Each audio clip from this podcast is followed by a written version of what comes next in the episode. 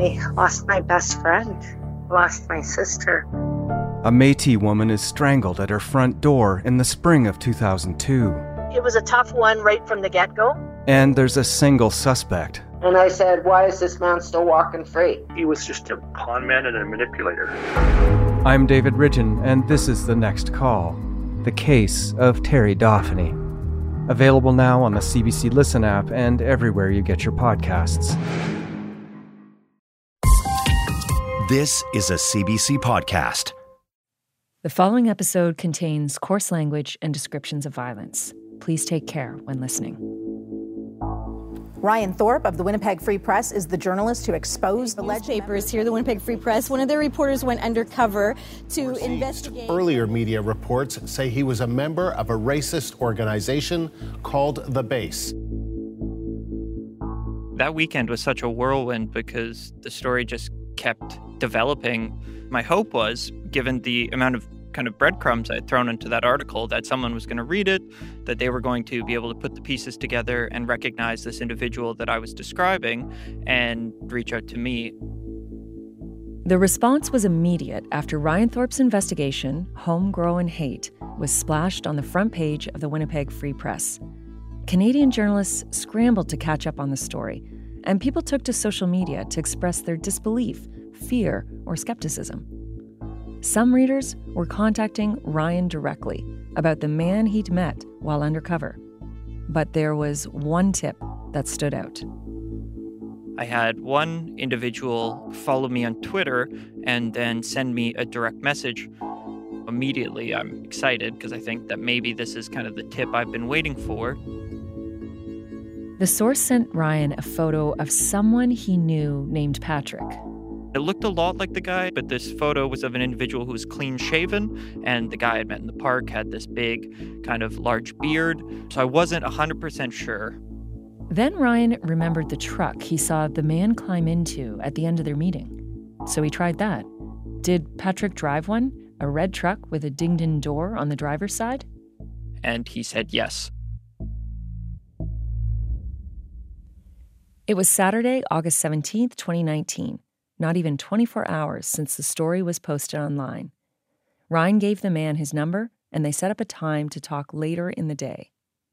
He was very cagey. Clearly, he wanted to speak with a reporter, but struck me as one of those individuals who doesn't have experience dealing with journalists, isn't particularly media savvy, was, you know, nervous and apprehensive about the, you know, the process or, or speaking to me. That's because the stakes were particularly high for the caller. Patrick, the man who had been talking about derailing trains and setting off explosives, well, it turns out he hadn't been lying about his military experience. And the caller knew this because he was also in the military. They had trained together and were still enlisted in the Army Reserves. The thing that struck me, the thing that I remember most about that conversation, was he said something along the lines of, like, look, I don't want you to think that this was an open secret. I don't want you to think that we're all like this. You know, that there are people in the reserves of different races from different backgrounds. And if called to in a combat situation, I would lay my life on the line for those people, and we'd be all expected to do the same thing. And so, if this guy has the views that you say he does, he needs to be drummed out of the military, and that's that's why I'm reaching out to you. Ryan promised the tipster anonymity. So after we agreed to kind of ground rules, I start confirming details about Patrick that I had learned in the meeting in the park. Patrick did grow up in Lundar, the caller told him. He had an ex girlfriend who was black. And he also told Ryan Patrick's last name. It was Matthews. Patrick Matthews. And eventually, we kind of get into Patrick's experience in the military because this guy served, you know, quite closely with him. And he said that I've participated with explosives trainings with Patrick on countless occasions. Ryan's next step was to push for a response from the Canadian Armed Forces. There were many calls and emails back and forth, but they wouldn't give him an answer. Even without their confirmation, though, Ryan and his editor were confident they had done enough to verify the tipster's account. So the follow up was in Monday's edition of the Free Press, identifying Matthews as a member of the Canadian Army Reserves and a master corporal, trained as a combat engineer. And then, you know, things start moving really quickly. People wanted to know how was it possible that this man who spewed such hate was enlisted with the Canadian Armed Forces? How many more like him were out there? And did the military have a problem with neo Nazis in its ranks?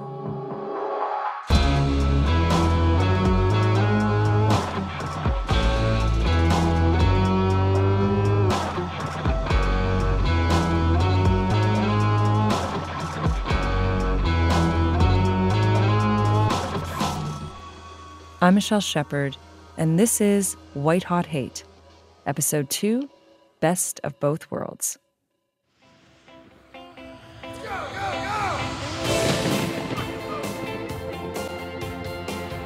Experience the honor and spirit of Canadian soldiers as you participate in carrying on the defense of Canada and its global mission. This is a recruiting video for the Canadian Army Reserve. You can choose from many challenging and exciting part time careers. You can serve where you want and as much or as little as you like. Interspersed with personal testimonials and footage of men and women in uniform are the words strong, proud, ready, part time commitment, full time adventure. The Canadian Armed Forces Reserve. It's the best of both worlds.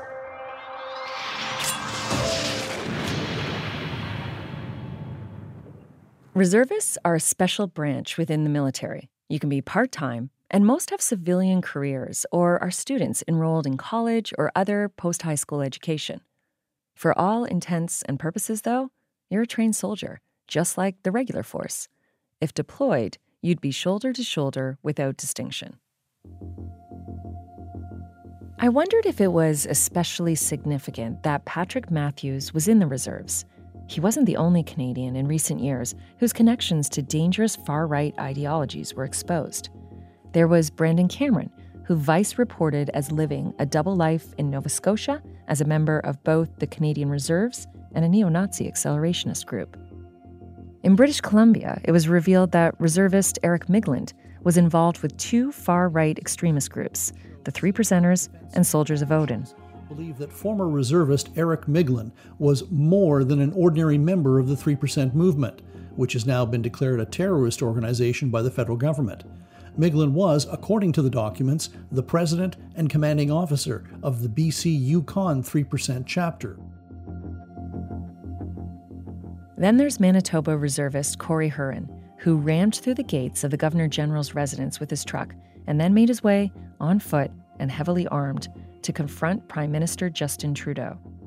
Hurren was detained before he could reach him, and he later pled guilty to weapons charges and mischief and was sentenced to six years in prison. In researching this podcast, we talked to dozens of current and former reservists. They wanted to emphasize that they were horrified by these cases and the stain it left on their reputation. The reserves, for many, is a noble, serious, full time profession. But they did concede that for some, it was more of a testosterone fueled adventure, a chance to get your war on, playing real life Call of Duty. But what if that hobby had a sinister edge? Were accelerationists, those who wanted to spark a race war, using the reserves to get the training they needed? A CBC exclusive investigation has revealed that a website popular with neo Nazis appears to have had a large number of Canadian participants. The site in November 2019, anti fascist activists leaked a huge data dump from a known white supremacist message board called Iron March. Hundreds of thousands of posts and private messages. The CBC journalists saw there were a disturbing number of discussions about the military, whether to join up, how easy it was to enlist, and what skills you might learn. One of the most prolific posters went by the name Moonlord. He said he was Canadian and a reservist. He encouraged others on the forum to enlist, once writing, The government will pay you to get you ready for the race war. Literally, no reason not to do military service. Moonlord was outed almost simultaneously in December 2019 by a U.S. website and the CBC investigation. He was a Calgary based naval reservist named Boris.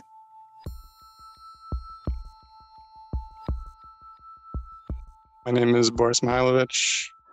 I uh, I'm probably known for being on a few CBC articles.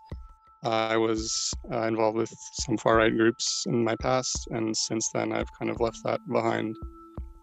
At the time Boris had his identity and personal details revealed to the world, doxed as activists and extremists would describe it, he said he'd already left behind the ideology and had been working with a de radicalization support group. More than a year on, he agreed to talk to me with certain conditions. He said he worried about his safety.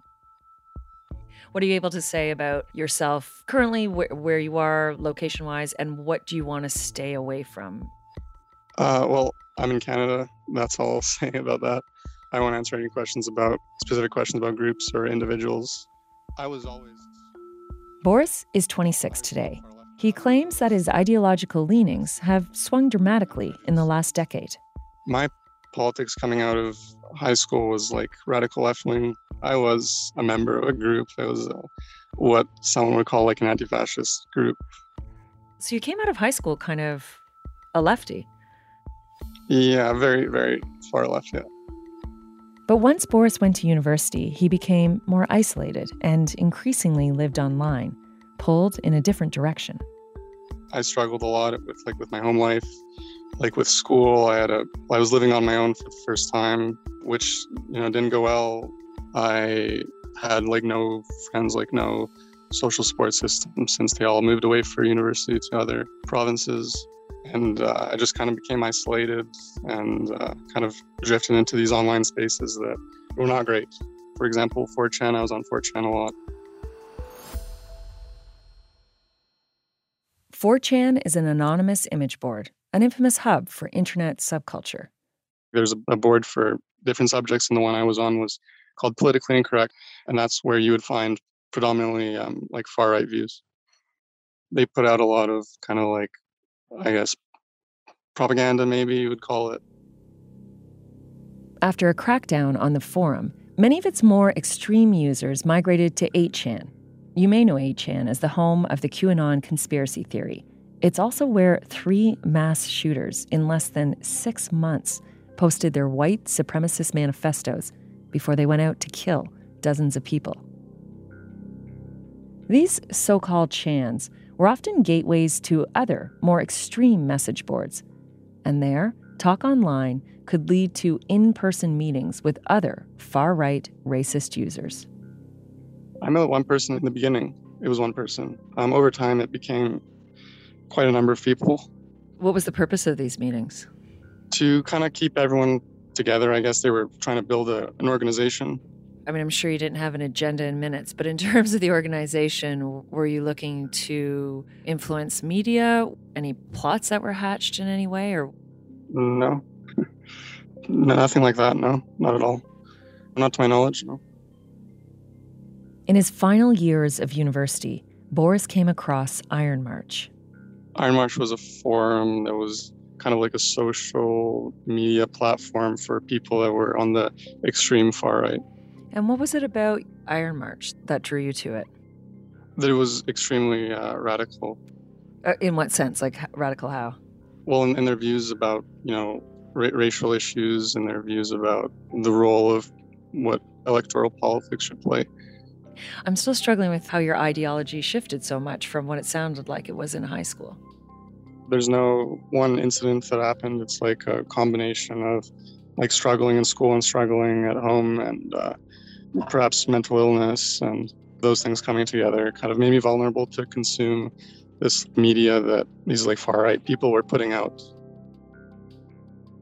I consumed like racist propaganda basically. I like 17 year old, 18 year old. So I think that's like the time in someone's life when they're kind of forming their ideology. And if someone influences that with like convincing material, then it can be good and bad. I guess in this situation, it's terrible. And in terms of you mentioned mental illness, what what were you struggling with, or or what do you struggle with? Like anxiety and depression is probably the main ones, especially in that point in time. But Boris, aka Moonlord, wasn't just a consumer of propaganda. He posted nearly 2,500 times in two years, and not just to suggest other users join the reserves. Boris's racist rhetoric became increasingly violent, and he eventually rose in status to the point he was made an Iron March admin. Would you have considered yourself an accelerationist when you were back posting? Sure. I think that's accurate. And how would you define that then? Someone that takes actions to accelerate what they view as a collapse of society. And why is that a goal? Or was that a goal of yours? Well, their goal is a total collapse of of our society so they can kind of establish their own power, I suppose. And what was it that drew you to the reserves? Um, well, they offered the tuition money that I was kind of short on. I think it was eight thousand dollars in tuition. It was decent pay for what we were doing, and uh, paid better than my minimum wage job in retail. So that was the main um, factors. But posting online as Moonlord at the time, this is what he wrote No one hates Canada and the Canadian military more than me, yet here I am. They are an enemy of fascism. You're still not getting it. They pay you to teach you the methods you need to destroy them.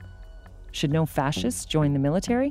Should we have a bunch of monkeys who don't know how to use guns attempting violent revolution? I don't recall writing that. I mean, these are, I probably had thousands of posts over a number of years. And kind of recalling what my mindset was at that time is, is pretty difficult. Like, I can't go back in time and think about what I was thinking when I allegedly wrote that.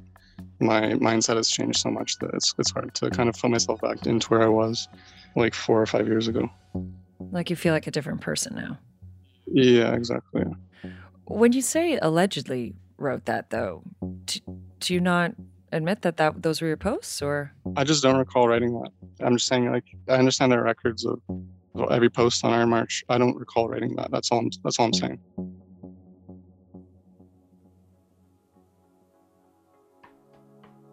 In private messages sent as Moonlord, Boris also wrote that he was part of Blood and Honor, a neo Nazi group whose roots go back to the UK skinhead movement.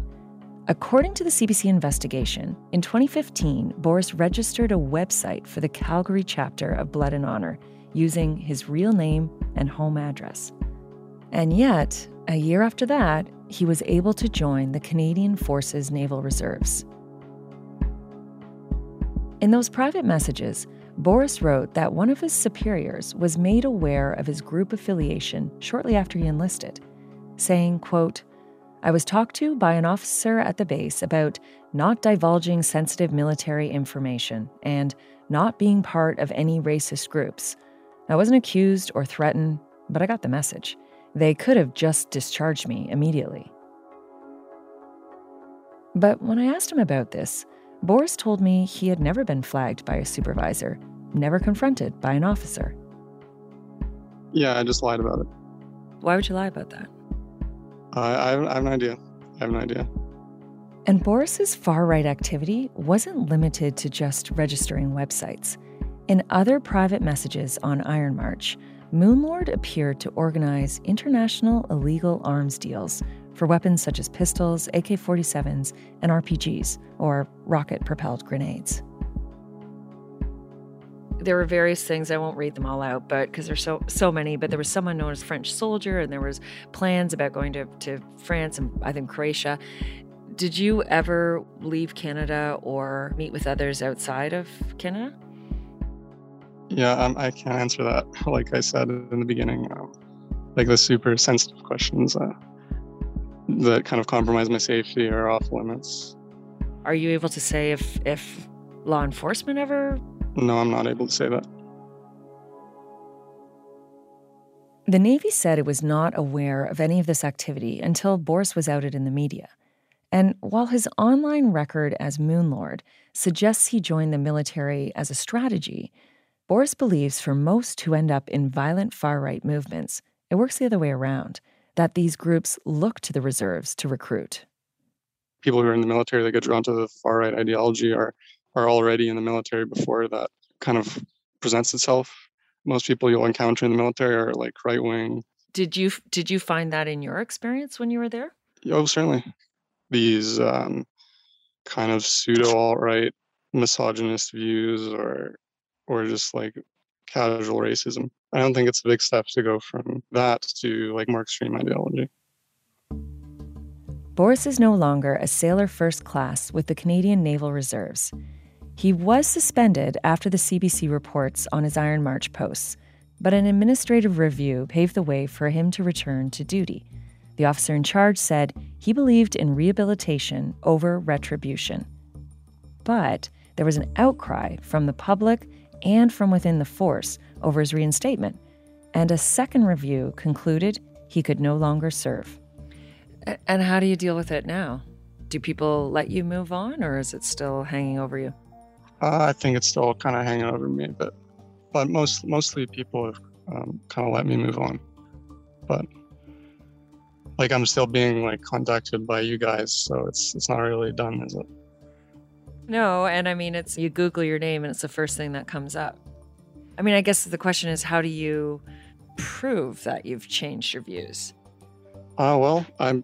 I, people are free to believe what what they want. I suppose. I think my actions speak for themselves. I was kind of involved in de-radicalization before I ever had any idea I would be uh, have my name published in the news articles. I I've been like a volunteer at a nonprofit that helps immigrants. If you don't believe that I've changed, that's up to whoever's kind of making that assessment. I, like, there's nothing, there's nothing else to say in that regard. Boris was never criminally charged for his online activity. And the whole episode raises an ethical question. When do you out someone for expressing hateful views? You could ruin this person's life or roadblock their rehabilitation, or potentially radicalize them even further and make them more dangerous. It's something Ryan had to consider when it came to his reporting on Patrick Matthews. Obviously, you know, he had been exposed in the pages of a daily newspaper. At that point in time, you know, I thought he was a serious potential threat to the community. But I can't think of any laws he may have even broken that they could have necessarily arrested him on. Perhaps it's naive of me to think that this would have been some sort of warning sign that maybe he needs to take a step back from the ledge and like reorient his life in a better direction. I certainly exposed him. If you want to call that doxing, then you know I guess you can call it doxing. I consider reporting what I did, but um, he's responsible for his actions after that point on.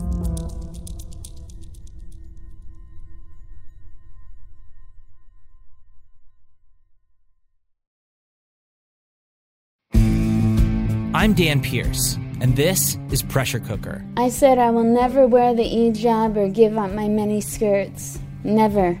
It's the outrageous story of two misfits living on the fringes and how they became the central players in a sprawling terror investigation. We just hung out and played video games and smoked weed and did what we do, you know. Pressure Cooker is available on the CBC Listen app or wherever you get your favorite podcasts. The day Ryan's story ran, citing sources to confirm Patrick Matthews was in the Canadian Armed Forces, the newspaper sent a team to Matthews' home in Beausejour, Manitoba. They took some photos of Matthews' home and he was there and he had shaved his face. So his, he was clean shaven now, which I assumed was in response to the article and me describing him physically and him panicking. And then later that night,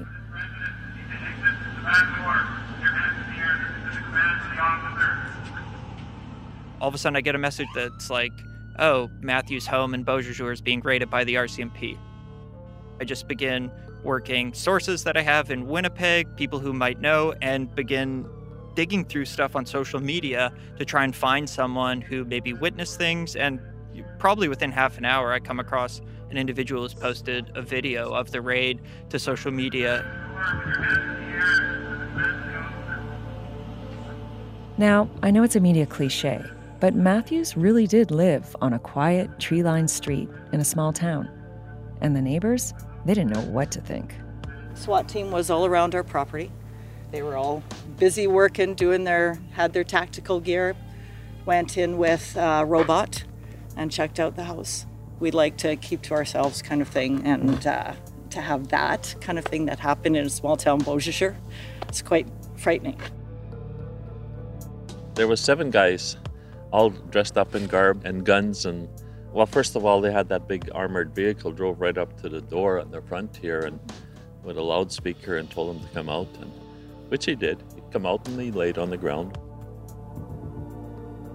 Matthews was detained by Canada's federal police, the RCMP. They took him into custody to seize his firearms. They weren't criminally charging him. I'm not sure exactly how long he was in custody for, but my understanding is by the next day he had been released and was back at home. And none of those firearms were held illegally. He had a permit for all of them. Yes, and that there's some sort of adjudication process that he was then able to go through to get his firearms back. After the raid and media storm, the Canadian Armed Forces couldn't remain silent anymore. And so the next day. I'm going to jump oh, in mm-hmm. because we're just taking our viewers to a, a military update on those allegations against a member of the Canadian Forces. Colonel Gwen Bourque is speaking on the phone from Saskatoon. We'll listen in. Colonel Bourque is the commander of the 38th Canadian Brigade Group, where Patrick Matthews served as a master corporal. As an organization, we, we do promote the value in diversity. And we do understand. Colonel Bourque told reporters that news of Matthews' involvement in the base came as a great shock and officially confirmed for the first time that he was a member of the Canadian Army Reserve. I wanted to also assure everyone that Master Corporal Matthews has no ability to obtain explosives through the military, and he does not have the authorization, and he doesn't hold any of the requisite qualifications in order to draw any type of explosives. While she reassured the public that Matthews didn't possess any military issued weapons. That didn't mean he couldn't acquire guns elsewhere. He had a firearm license. Colonel Bourque also told journalists that essentially the Army had not been aware of what Matthews had been doing with this neo Nazi accelerationist group. So the investigation is ongoing. We do really appreciate the Winnipeg Free Press for bringing some new information to light because we, we do understand the uh, importance of, of the information that was provided. But Bourque had actually been left in the dark because two days later, the military did an about face. The defense chief, General Jonathan Vance, told the press that Matthews had been flagged four months before Ryan's story. On the current situation with regard to Master Matthews, I want you to know that this was a signal we did not miss. The Canadian Forces National Counterintelligence Unit uh, had already begun to deal with him by the time that story broke. We are not a place uh, for sick hobbyists to practice their vile ideology, and we won't stand for it. We will react. But whether Patrick Matthews and his racist activity were previously known to the military or not, his case did serve as a wake up call, and it shouldn't have. It's not the first time there have been incidents, and it's certainly an issue looking at militaries abroad. In the US, there is now a task force to try to root out violent extremism within the military's ranks. In Germany, an elite special forces unit known as the KSK was partially disbanded after growing criticism over right wing extremism in its ranks. So, after the recent high profile incidents involving Matthews and others in the military, the Canadian Armed Forces finally had to take action.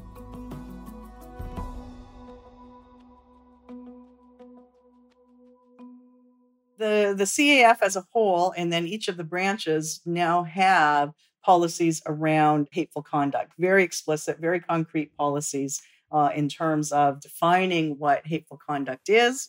Uh, Barbara Perry is the director of the Center on Hate, Bias, and Extremism at Ontario Tech University. She helped the Canadian Armed Forces craft these new policies. So it's an act or conduct including the display or communication of words, symbols, or images by a CAF member that they knew or reasonably to have known would constitute, encourage, justify, or promote violence or hatred against a person or persons of an identifiable group. There wasn't a policy like that beforehand? Apparently not.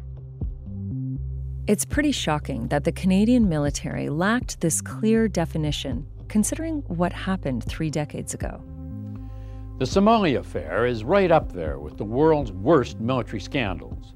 Central to the matter, the Canadian Airborne Regiment. Several of the paratroops were charged with a number of offenses relating to the murder of the young Somalian boy. And then, to make matters worse, videotapes from the troops themselves appeared, showing the Canadian paratroopers in Somalia before the murder with Nazi tattoos, drinking beer, and making racial slurs. In April 2020, the Canadian Armed Forces awarded Barbara and her colleagues a research grant worth three quarters of a million dollars. The idea is that their report's recommendations will help the military weed out hateful ideologies and extremism. This is really the first comprehensive study looking at the far right in the context of the Canadian Armed Services. Those very celebrated cases that have drawn attention and I think that have motivated the funding that we have no doubt that's the tip of the iceberg, but how big that iceberg is, we really don't know. What were some of the reasons that this was, you know, flying under the radar? Well, I think it was a combination of factors. I mean, we, we were not that far on the heels or long after the 9 11 attacks in New York. And because they were associated with, with Muslims, that remained the concern this preoccupation with only Islamist inspired extremism. But I think it was also to do with because this is one of the things we heard from law enforcement was sort of a denial or minimization of the presence as well as the risks associated with the far right. They just weren't watching, they weren't looking for them. Barbara believes the military was among the institutions underplaying this risk. When she first started working with them, she was surprised by how little attention the higher ups paid to the online activity of its members. I mean, aside from obvious privacy concerns, what do you think the reluctance is to to look into that? Maybe fear of what they'll find. um, we actually asked that question at one point and what kinds of mechanisms can you use at screening to get at these folks and we said how deep a dive do you take in social media oh well we don't look at it at all and we were we were just stunned I asked Barbara if she felt it was significant that the spate of recent high profile Canadian cases had all been reservists. Yeah, such good questions. And, and, again, part of what we really want to unpack, they're not that committed that they want to, you know, serve active duty. They don't want to devote their whole life to the military. Um, it's a very strategic and, and pragmatic um, reason for enlisting. So they're still embedded in their own communities. So I think it's, in some respects, easier for them to fly under the radar. And I think what's happening is people are already radicalized and they enlist, especially in the reservists, to get what they think is the training, the appropriate training. But then you also get the impact of the likes of Patrik Matthews, for example, who was a recruiter and trying to bring others into the movement as well. From his perspective, Boris Mihajlovic says increased security may have stopped him from joining the Naval Reserves or flagged him earlier. The culture in the CAF is like changing, I guess, quite a bit, but it's still like, I don't know if it's been like as successful as they maybe want to portray it as. Why do you think that is? Well, like when did they begin trying to kind of root out racism? Like, well, it was in the 90s. I was enrolled in 2016. And like I said, you know, casual racism isn't like uncommon. Like, misogyny is not uncommon. I've only been out for a few years. It's not like going to happen overnight, I suppose. When Boris read about Patrik Matthews, he says he could identify with him. I don't want to say I empathize with him because I don't. Like our situation was similar, and I kind of feel like you know I could have been in that situation myself if I had stayed involved. From what I read about him, he kind of moved pretty fast in the direction of becoming a, like being involved in this like you know terrorist group, just like I did. It's like kind of crazy. On August 28, 2019, About a week after Patrik Matthews had been exposed and the RCMP had raided his home, Ryan was in the newsroom. I'm just working on this story, you know, working the phones. And I think an editor comes down to my desk and says CBC's reporting that he's missing. New details to bring you now on a story we told you about last week. The Army reservist alleged to have links to a neo Nazi group is now missing. That's after the. I can remember feeling kind of sick to my stomach, actually. I was worried that he was going to harm himself. And I just, that would have been a terrible end to the whole situation. And I, I, I know I would have felt terrible. Um, but uh, I can also remember folks in the newsroom coming up to me being like, Are you okay? Are you worried? Like their mind seemed to go, Oh, he's missing. Maybe he's going to come after you. Whereas my first thought was, He's missing. Is he going to, you know, disappear somewhere and do something dumb?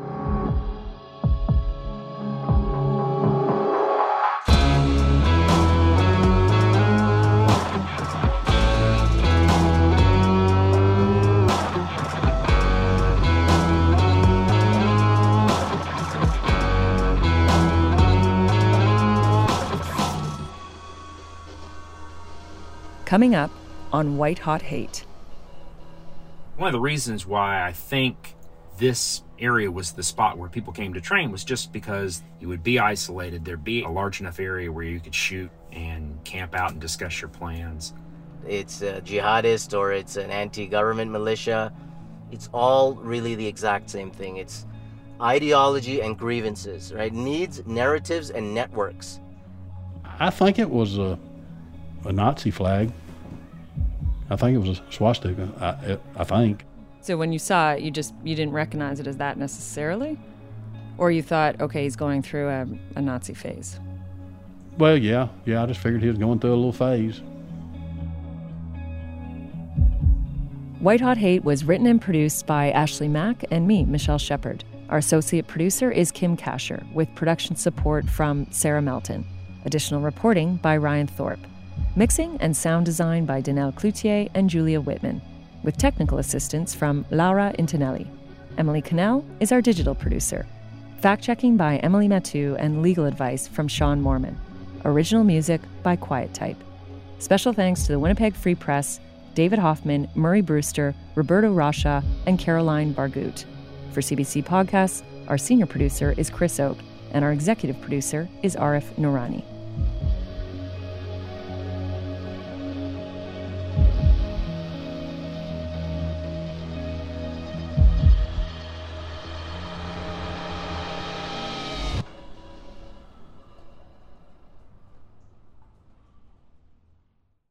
For more CBC podcasts, go to cbc.ca slash podcasts.